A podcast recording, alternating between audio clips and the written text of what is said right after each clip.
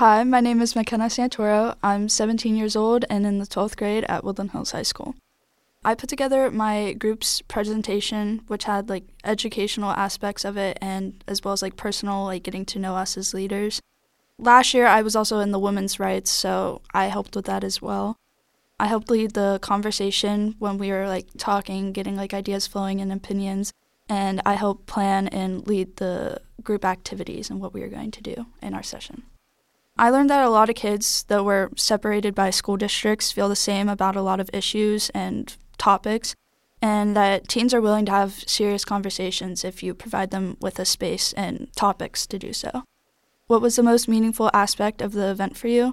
For me, it was getting and bringing attention to difficult conversations and topics and really getting to like see the aspects of everything and how we can, as teens, like improve upon those. And how could you use the summit to make an impact on your school slash community?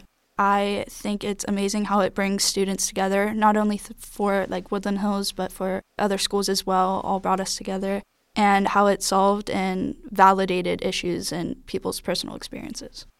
I think the summit it's a lot more fun than you think it's going to be. Uh, it's like what groups you do and what people you meet. You know, it's the most of how you make it. Uh, I met one of my good friends from here, so it's fun.